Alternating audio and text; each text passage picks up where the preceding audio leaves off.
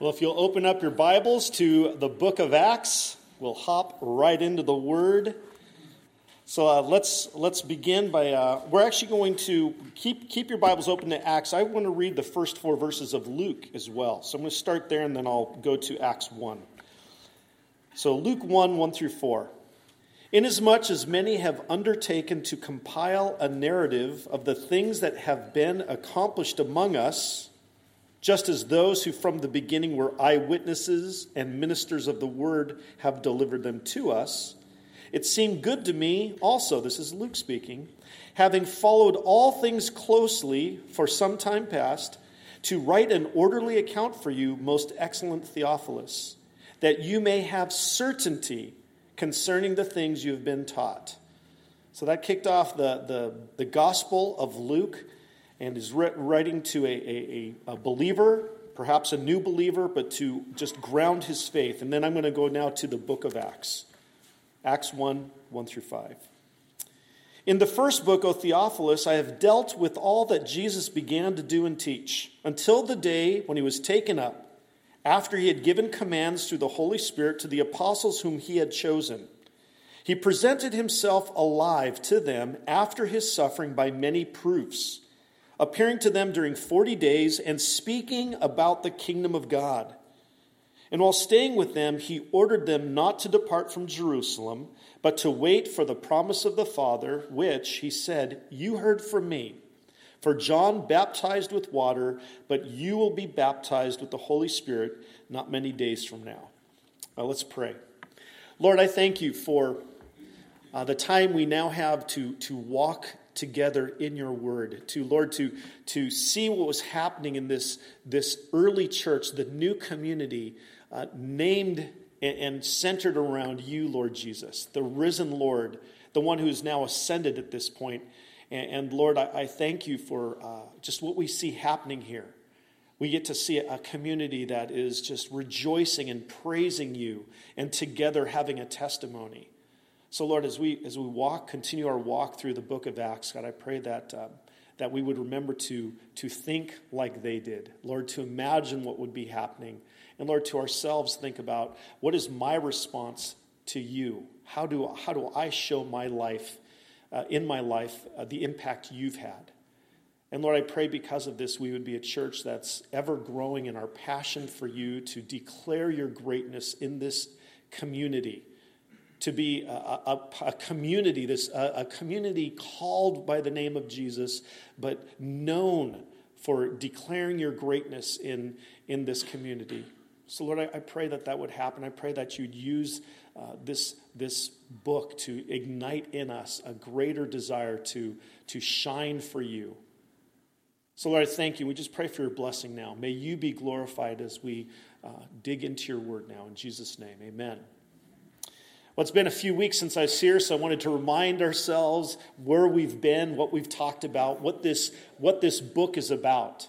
Uh, Luke, a, a traveling companion of Paul, most likely a Gentile, the beloved physician he was called.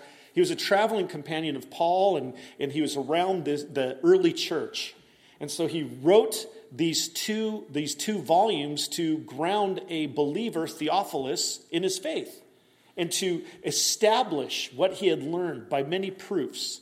And because of that, this is so valuable for us because this grounds what we believe in. And, and, what's, and being a person who loves history, I love this because he puts constant markers, names, governors, places, people, cultural, uh, uh, spe- specific, specific details, and we'll see that as we go on, where it just it shows that this is not a myth. This is real history with real people and and this is it's to build our faith. So I, i'm i've been just enjoying digging into this. And so as we come back let me remind ourselves what we've covered.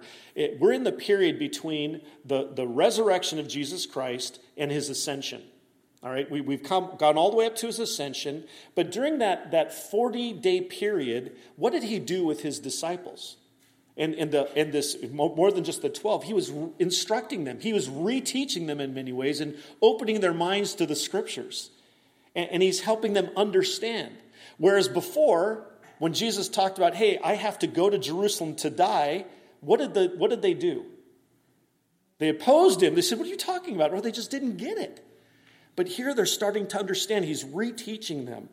And, and, and after these 40 days, what is it that they ask him? They ask him, Hey, are you going to restore your kingdom now? I mean, they've got the, the Messiah, right? Jesus. Though he was crucified on a cross, he, he proved, proved to the world that he's, he's not just some person, he proved that he is God. Now, he didn't appear publicly to everybody, he appeared to his disciples, but in their minds, well, hey, of course it makes sense. You're the Messiah. Let's, is the kingdom to be restored now? And, and he had to tell them no. They weren't wrong in thinking about the coming kingdom, but he, they were wrong as to timing. He says, I've got a new task for you. You're going to be my witnesses. Their new job were not their job because they thought they were going to be the, the, the, judges over the 12 tribes of Israel. That's what Jesus had told them. You're going to be the ones who will, who will be sitting on thrones with me to rule over the 12 tribes of Israel. But he says, No, you have a different task right now. And their tasks were to be heralds, announcers, proclaimers of the gospel about this Jesus Christ, the risen Lord. So he, he's told them, hey, you're going to be my witnesses. He tells them to Jerusalem, to Judea and Samaria, and to the ends of the earth. So they have a new task. And then that's, we come up to that point where he ascends and he leaves, and they realize, okay, now we need to wait. All right, so that's the period we're in on verse 12. And we see that uh, they, they are told to go back to Jerusalem. As a matter of fact, I'm going to read to you the end of the Gospel of Luke, starting in verse 24 or in 44. Then he said to them, These are my words that I spoke to you while I was still with you, that everything written about me in the law of Moses and the prophets and the Psalms must be fulfilled. Then he opened their minds to understand the scriptures and said to them, Thus it is written, that the Christ should suffer and on the third day rise from the dead and that repentance for the forgiveness of sins should be proclaimed in his name to all nations, beginning from Jerusalem. You are witnesses of these things, and behold, I am sending the promise of my Father upon you. But stay in the city until you are clothed with power from on high. And he led them out as far as Bethany, and lifting up his hands, he blessed them. And while he blessed them, he parted from them and was carried up into heaven. If you remember, just thinking about what would you have done seeing this happen? He's, he's going up on the clouds right in front of you, and they're staring up, and then what happens? Well, the two angels show up and say, What are you looking at? Well, of course, what are we looking at? We just saw that Jesus just descended on the clouds. They said, Hey, now go to, go to Jerusalem. Wait for the promised Holy Spirit. And here's what they did in verse 52 and 53. And they worshiped him and returned to Jerusalem with great joy and were continually in the temple blessing God. So now this, this group heads back down, uh, back, well, down the, the ravine and then back up to Jerusalem, just across the valley there. And they're to wait for this power, the Holy Spirit that would guide them, instruct them, lead them, comfort them. This power that they would need to do this job. But we'll see in these verses, verses 12 through 26 tonight, that it wasn't a passive waiting. They didn't wait around playing video games, reading a book. They were active. They were an active group. So in verse 12, this is where we'll hop into our we're on tonight. We see this new community that was waiting patiently. Then they returned to Jerusalem from the mount called Olivet, which is near Jerusalem, a Sabbath day's journey away. A Sabbath day's journey. Uh, so, what that is, the rabbis before Jesus' time had figured out that to obey the command in Exodus 16:29, not to do any work on the Sabbath, it's a, a holy day of unto the Lord, that the furthest distance you could walk was from if the, when Israel was in the wilderness, the tabernacle was right in the middle of the camp of Israel, and the furthest tent away was about a thousand meters. Okay, that's according to Numbers 35 5. So the rabbis figured it's about a thousand meters or just over a half of a mile is as far as you could walk without breaking the law. Why tell you that? Well, it's in Scripture and that's what it meant. It wasn't that far. It was about a half a mile walk, just a little bit further. So they, again, they walk down, down this, this steep hill. How many of you have been to Israel? And on the Mount of Olives? Yeah, pretty steep walk down, but it's not that far. Matter of fact, what do you hit at the bottom of the ravine before you head back up. The Garden of Gethsemane. where Jesus prayed. I mean, it's in the shadow. Matter of fact, where I stood, I have a picture where I can see the top of the Dome of the Rock from where we're standing. It's just amazing. So the geography is so packed right in there. But so they, they walk in and they went worshiping, it says in Luke 24. They're worshiping and blessing God. But when they got there, they weren't idle, right? And this is, this is where we see this new community. They were united in prayer and they were public in their praise. Let's get into verse 13 and 14 here.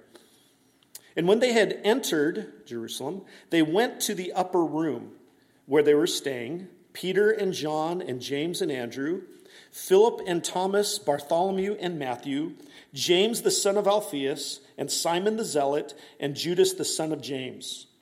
All these were with one accord, were devoting themselves to prayer together with the women and Mary, the mother of Jesus, and his brothers. So we have this small community, but it was a strong community. And first thing I want to say about this is that we'll see in, in, in the book of Acts that Luke, and also in the gospel, he highlights women. Again, you mentioned that this morning, that it was countercultural to, to mention women. Women weren't allowed to testify in a court of law, and yet who were the first witnesses to the resurrection? Women. Matter of fact, they weren't even believed by the first disciples when they heard the story. But he highlights these women and, and it was the, the women that, you know, we, who would be there are the ones who accompanied and supported the ministry. Jesus and disciples were supported financially by some women, mentioned in Luke chapter 8 and 23 and 24. But we also have Mary pointed out. Now, what do we know about this? What do we have here with uh, Mary? If you're a Roman Catholic, that's who you pray to, right? But here, does she pray to at all? No, she's praying together with the rest. They were praying to God, right? She's never mentioned again, by the way, in the New Testament. So the, she, while she was certainly blessed by God, was she revered and worshiped? Not at all. Not at all. There's also the brothers who are mentioned here. We know from Mark 6 that there, he had at least four brothers James, Joseph, Judas, and Simon. James, again, He's mentioned in, in 1 Corinthians 15 as one of, one of the men who were singled out to see the resurrection. His half brother thought he was crazy, according to John 7. The brothers, all his family thought that Jesus was crazy. And yet, a few months later, they're now declaring what? Oh, my brother is God. Doesn't that sit weirdly with you? Oh, my half brother, he's God, right? And so they're, they're pointed out. So they were there. So something, we also have Judas. I mean, I preached through Judas. We, he wrote an epistle, and he, he saw his, his brother also as God. So what happened in these few months? Only the resurrection explains it. The resurrection changed everything.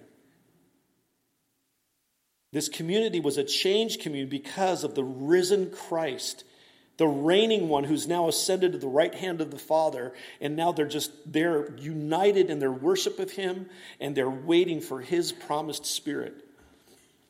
It says that they were with one accord. Again, this is so important. They were with one accord, they were united. We see this that they were they were a body that was stood together, praised together, prayed together. The early church's testimony, as you read through the book of Acts, is a group testimony. The church stuck together. It was a new people. Acts 2:46 we'll be getting to that, but again it says and day by day attending the temple together and breaking bread in their homes, they received their food with glad and generous hearts. Together they prayed for boldness in the midst of persecution. They faced persecution together. Again, I, we, I have to emphasize this because we are in a culture that's individualistic. And we have to do a better job of thinking of ourselves, not Christians who go to Bethany, but we are Christians who are a, a body at Bethany. We are the body of Christ in this local manifestation of it. We are family. In Acts 4:24 it says this and when they heard it heard about what had happened in the persecution they lifted their voices together to God. Their response to persecution was to come together not isolate and hide but to run together. In Acts 5:12 it was it was the regular practice of the community to be together. Now many signs and wonders were regularly done among the people by the hands of the apostles and they were all together in Solomon's portico. when there was a controversial decision. And, and the, in Acts 15, we have the, what's called the, the council in Jerusalem, where they're deciding what is the gospel and what are the implications. Does, does a Gentile have to become a Jew to be truly saved? And they had a contra- it was a controversy in the early church. And when they came to a decision, they showed their unity of purpose by sending out a group. It wasn't just Paul and Barnabas carrying the letter, they sent out other men with them to show a unity of purpose. The church was unified, and they were unified in prayer. It says they were devoting themselves to prayer. That means they were earnest in their prayers, constant. They were waiting for the Lord's Spirit, they're obeying His will. Prayer marked the early church. While waiting for the Spirit, they prayed. Now, Luke tells us that they also were in the temple, day by day, doing what? Praising God. So it was a very active wait for them, but they were a praying church. Let me. I'm to. I mentioned Acts 4:24 when they when they when they heard about the persecution, they prayed. But let me read you read you the rest of it. Acts 4:24 through 30. If you want to flip over a few pages. And when they heard it, this report from Peter about what had happened, this persecution and the demand of the Sanhedrin that they stop preaching. And Peter says, No, we have to, the Lord, what we've seen, we, the Lord's commanded us, we've got to keep preaching. But when they heard this, they lifted their voices together to God and said, Sovereign Lord, who made the heaven and the earth and the sea and everything in them, who through the mouth of our father David, your servant, said by the Holy Spirit, Why did the Gentiles rage and the peoples plot in vain? The kings of the earth set themselves, and the rulers were gathered together against the Lord and against his anointed. For truly in this city there were gathered together against your holy servant Jesus, whom you anointed, both Herod and Pontius Pilate, along with the Gentiles and the peoples of Israel, to do whatever your hand and your plan had predestined to take place. And now, Lord, look upon their threats and grant to your servants to continue to speak your word with all boldness. They, in the midst of persecution, they prayed. What did they pray for? Boldness. To proclaim the wonderful name of our Lord Jesus, the risen Lord. In Acts 16, while, Paul and Silas were imprisoned in, in Philippi, what did they do? About midnight, Paul and Silas were praying and singing hymns to God, and the prisoners were listening to them. Prayer and singing. Prayer marked the early church. They're jailed. And what are they doing? They're praying and they're praising. We see when, Acts, when in Acts 20, when Paul is saying goodbye to his beloved friends, he had spent three years with the men, the, the elders of Ephesus, and he was on his way back to Jerusalem. And this is probably the last time he would see them. And he knew it, and they knew it. And what did he do? And when he had said these things, he knelt down and prayed with them all. And then what happened? There's a lot of tears. Prayer, prayer, prayer marked the early church. And so it must be here. So I love Sunday nights. I love our services where we have prayer afterwards. Again, when I first started coming over a year ago to this, just visiting, it was uncomfortable because we're not in a culture that does that. But to pray together, so important. It's got to mark us because God works through the prayers of his people. Because what does prayer say? God, we can't do it without you. And that's the best place to be. Because that's not we're not relying on our gimmicks, on our strength, on our wisdom. We're crying out to God, right? That's what we have to be. We have to be sold out to prayer. I like this quote. Prayer is weakness leaning on omnipotence. Great? Because that's what it is. We're, we're leaning on God because He's the one who's the powerful one. Another quote is Our prayers unite us in God's concern for the harvest. Make us of one mind, one heart, and will with Him partners of Jesus Himself. Prayer takes our eyes off of us and makes us think about God's grander plan. And, and truly, like the, the early church prayed, they prayed for boldness and courage in the midst of persecution. May we do the same. Not, Lord, oh, we have such terrible time, and oh, Lord, please take this from us. It's not bad to want an end to persecution, but may our prayer first be, God, help us to have a testimony that shines brightly and is clear and bold. Amen? It's the early church. They were united in prayer, and again, they were united in praise. Luke 24 says they worshiped and returned to Jerusalem with great joy and were continually in the temple blessing God.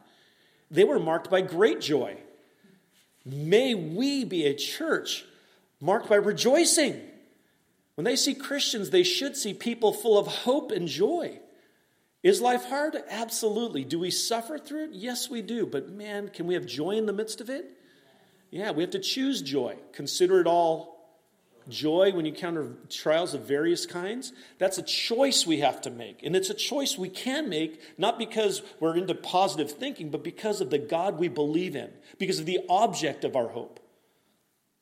May we have the same joy but again, here back in Acts, something was missing. So they're, they're waiting uh, on the Spirit to come, but something was missing, and that's what's actually taken care of in verses 15 through 26. We see this new community saw to the replacement of Judas, and it was a prophesied replacement. Here we see Peter taking leadership, and again, through chapter 15, he is the main character. But here, here we, say, we have not just 11 apostles in that room, we see there's a group of about 120. Now, if, if you read 1 Corinthians 15, it says that Jesus appeared to more than 500 at one time, and many commentators say that maybe most of them lived up in Galilee. So we have a group of 120 here in this upper room, and there's about a 10 day period. And this seems to be right somewhere in here is where Peter takes leadership here, and he says this in verse 15. In those days, Peter stood up among the brothers the company of persons was in all about 120. And briefly, Peter, not running away now, is leading. Peter, not denying, is now proclaiming. Isn't it cool? Does God change people and transform them? Yes, he does. And by the way, 120, we'll say 500 because of the, the group that saw the resurrection. What did they do in a short period of time by the power of the Spirit? It rocked Israel. First sermon, we'll see that later, 3,000 new believers in, in one sermon. That would be a great sermon to preach. And then, and then a few weeks later, another, another few thousand joined the band. They estimate that maybe in the first few years that Israel had at least 100,000 believers. The, the church exploded. It starts with 120. We have 180 on a Sunday morning. Do you think God can change things in this valley because of the church that wants to honor Him? Absolutely. Not because of our gimmicks, but of being faithful, right? Faithful to His word, faithful to love, be people who open our mouths about the Lord Jesus Christ, proclaimers. May that be us. May that be us. So it keeps going on. So Peter stood amongst the brothers, and we see that Peter's understanding of God's plan has changed now. Instead of getting in the way, he sees, he sees that God's plan included having a traitor amongst the disciples.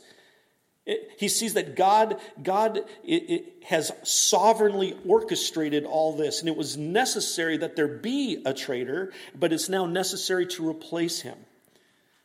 So we see in verses 16 to 17, it says, Brothers, the scripture had to be fulfilled, which the Holy Spirit spoke beforehand by the mouth of David concerning Judas, who became a guide to those who arrested Jesus.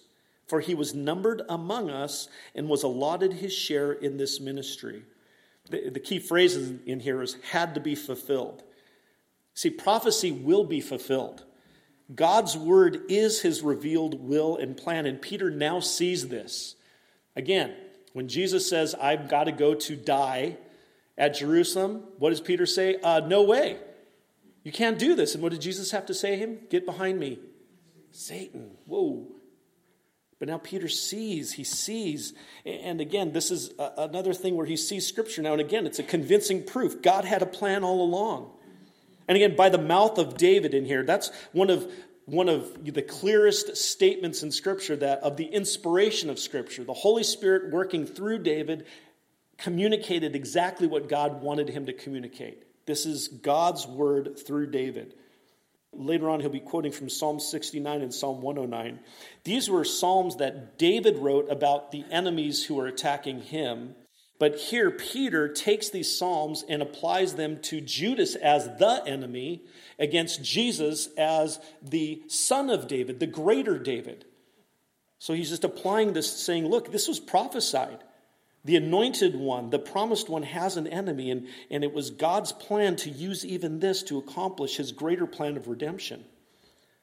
In Peter's mind, God is sovereign, including even the one who would infiltrate and eventually betray the Savior. This is part of God's plan. God can turn evil to good. That's a takeaway, folks. When tough things happen, things that are life changing, potentially life ending. Is God still in charge? Is He in charge of you? Is He in charge of me? I love Psalm 23. It says, Even though I walk through the valley of the shadow of death. If you look at the first part of that psalm, it, it looks like the, the shepherd is leading the sheep all the way through, but then it, it changes right there. Has the shepherd left the sheep when you're walking in the valley of the shadow of death? No. It's implied in there that the shepherd has led you even into that valley. So God is in charge, and He has good things in store for us, whether it's now or in the future, whether it's in this life or in the next. But here we see Peter, he, sees God's hand in this, and this is so important for us to see. And I, mentioned this in the, the, class I was teaching this morning.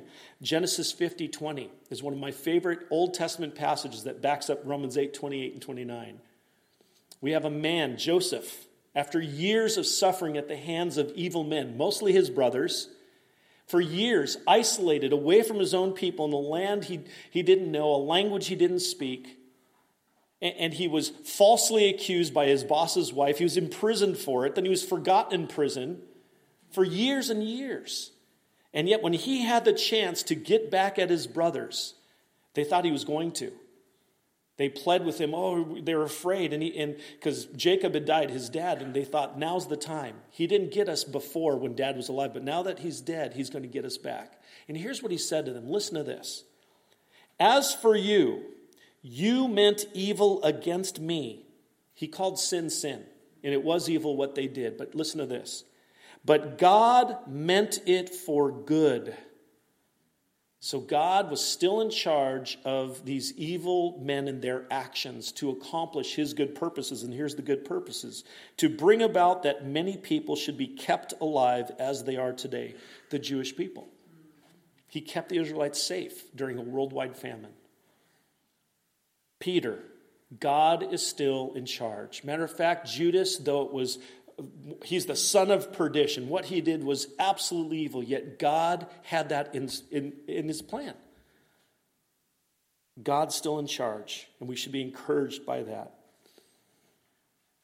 And, and, this is this where he, he starts, he talks, he does a little side note here about Judas in verses 18 through 20. Now, this man, referring to Judas, acquired a field with the reward of his wickedness.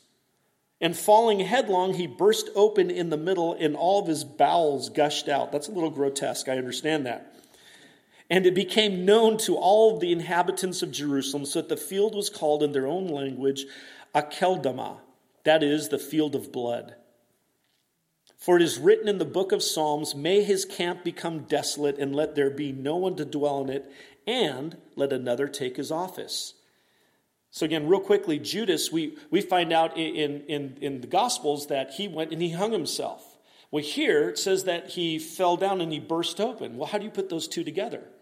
Well, how about he hung himself and maybe the branch broke or the rope, and after a body's dead, it, it you know, decomposes or whatever, and when it hits the ground, it probably exploded a little bit.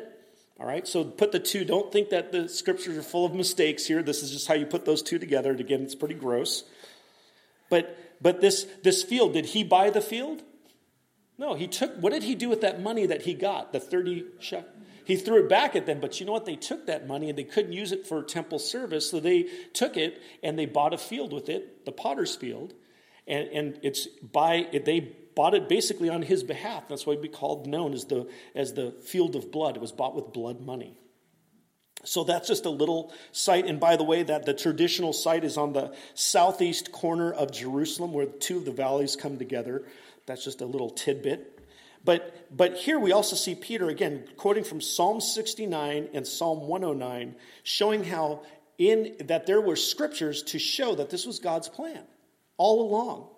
Matter of fact, let another take his office is where we see that is God's revealed will that Judas, his place in the 12, should be replaced. And that's what happens in verses uh, 21 and 22. So, so one of the men, this is Peter continuing to talk. So, one of the men who have accompanied us during all the time that the Lord Jesus went in and out among us, living life together during his ministry, beginning from the baptism of John until the day when he was taken up from us. So, from the beginning of his ministry, when he was baptized, to the, to the ascension, one of these men must become with us a witness to his resurrection. Not just a witness of the resurrection, but a witness about the resurrection. That was the job of the apostles, be witnessers, testifiers. But again, here's the deal the apostles were utterly unique. Okay? Jesus spent all night praying before he started to pick them. And he picked 12. And the thing is, hey, there needs to be one replaced. So there's two requirements. The two requirements is one, they had to be with them during that three year period. So they were around the instruction, the example, the guidance of Jesus, all the way from his baptism all the way to the ascension. And the key thing is that they were witnesses of the resurrected Jesus. So those were the two requirements. All right? So that's they they have to be they had to have those specific requirements. But here's the deal. This means there's an implication of this today. There are no new apostles. There are certain brands of Christianity that have apostles. New apostolic band, uh, they have all sorts of different names from, but that's, that's not the case. There's only 12 apostles. Now, they're apostles, the word, okay, the apostle, there's a small a apostle, that's us, sent ones. We are all sent ones. But capital A, the 12, the 12 original ones, there's no new ones coming along. Because no one alive today spent three years under the teaching of Jesus, nor did they see Jesus when he was resurrected physically. All right, so that's just a little side note because there are those who claim to be apostles today and they are not. So it's only these 12. Matter of fact, if there's further proof that these 12 were unique because in Acts 12, James, one of the apostles, died. Did they replace him? They did not. Okay, so just that's just a little side note out of Scripture to help us understand. And, and, and when we hear these men claiming to be, you know, apostle, just like the original apostles, that's not true. So they picked Matthias, and this was the fulfillment of God's direction of Psalm 109. And again, it was Jesus who had selected him, Matthias himself, just like he had with the other 12. Again, why 12? Because again, he had made the pro- he had told them, you are going to be the judges of the 12 tribes of Israel in Matthew and Luke and Revelation. So these 12 were to be the men. And they put forward two. So the communities put forward two. And the two were Joseph, called Barsabbas, who was also called Justus, and the other is Matthias. And they prayed and said, You, Lord, who know the hearts of all, Show which, which one of these two you have chosen to take the place in this ministry and apostleship from which Judas turned aside to go to his own place. And they cast lots for them, and the lot fell on Matthias, and he was numbered with the eleven apostles. So, first of all, they used godly wisdom. They had requirements for who this man was supposed to be, right? So they used some godly wisdom. Again, this kind of gives us a good, good paradigm for making decisions in our own life. But what they did is they used godly wisdom. Again, that, so that was the first thing. And then they sought Jesus' guidance. You, Lord, who know the hearts of men, you know the one you have chosen, right? And then what did they do? They cast lots. Now, we don't cast lots today. Why did they cast lots? Well, that's what they did in the Old Testament. That's how that was the form of how they would cast lots after praying to seek God's guidance. And so, what it is, is they're surrendering to the choice of God. Here's, here's the godly men. We're praying about it. Lord, make it clear to us. And they cast lots. But after this point, We'll see in the very next week, but in the next chapter, we see the coming of the Holy Spirit. From that point on, we don't see lots being used by the people of God. What do they do? They pray for wisdom and direction from the Holy Spirit. Here they used lots, but this is again, this is the last time.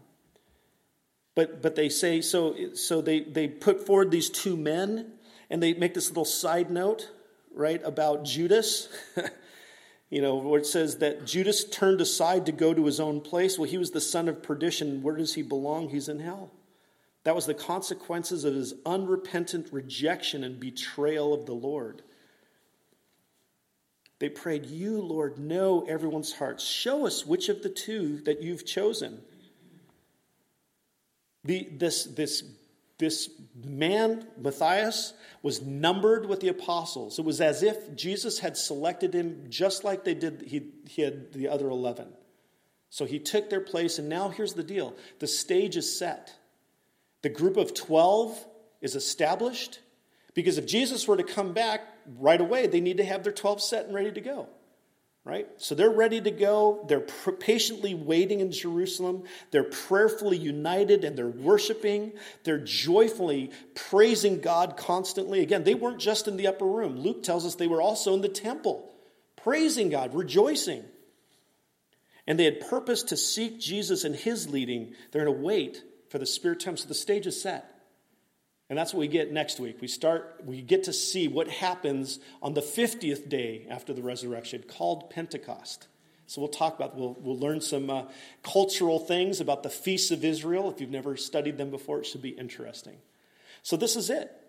This is a, a, a, body praising God, praying to God, united together, standing in, the, in, in this. Again, they're going to be persecuted, there's no doubt. Just like their Lord had been persecuted, they were going to. He told them that would happen. And yet here they are joyfully praising God and waiting for his power from on high. So may we be a church that's prayerful. May we be a church that's praising God and full of joy that we can't stop, we can't hide. And may we be a church that readily identifies, oh, I'm part of Bethany. You know that church up there? Yeah, I'm a Christian. I belong. That's my group of people, and we love God. I tell that people all the time. Just straight up and be bold about it, right? We were we're adopting my two nephews, and all over the application, we love Jesus, and we want them to know the love of Jesus. We're not hiding it, right? We'll see what the Lord does. May that church, may that be us as a church. Amen. Let me pray, and then we'll uh, have our time of prayer together.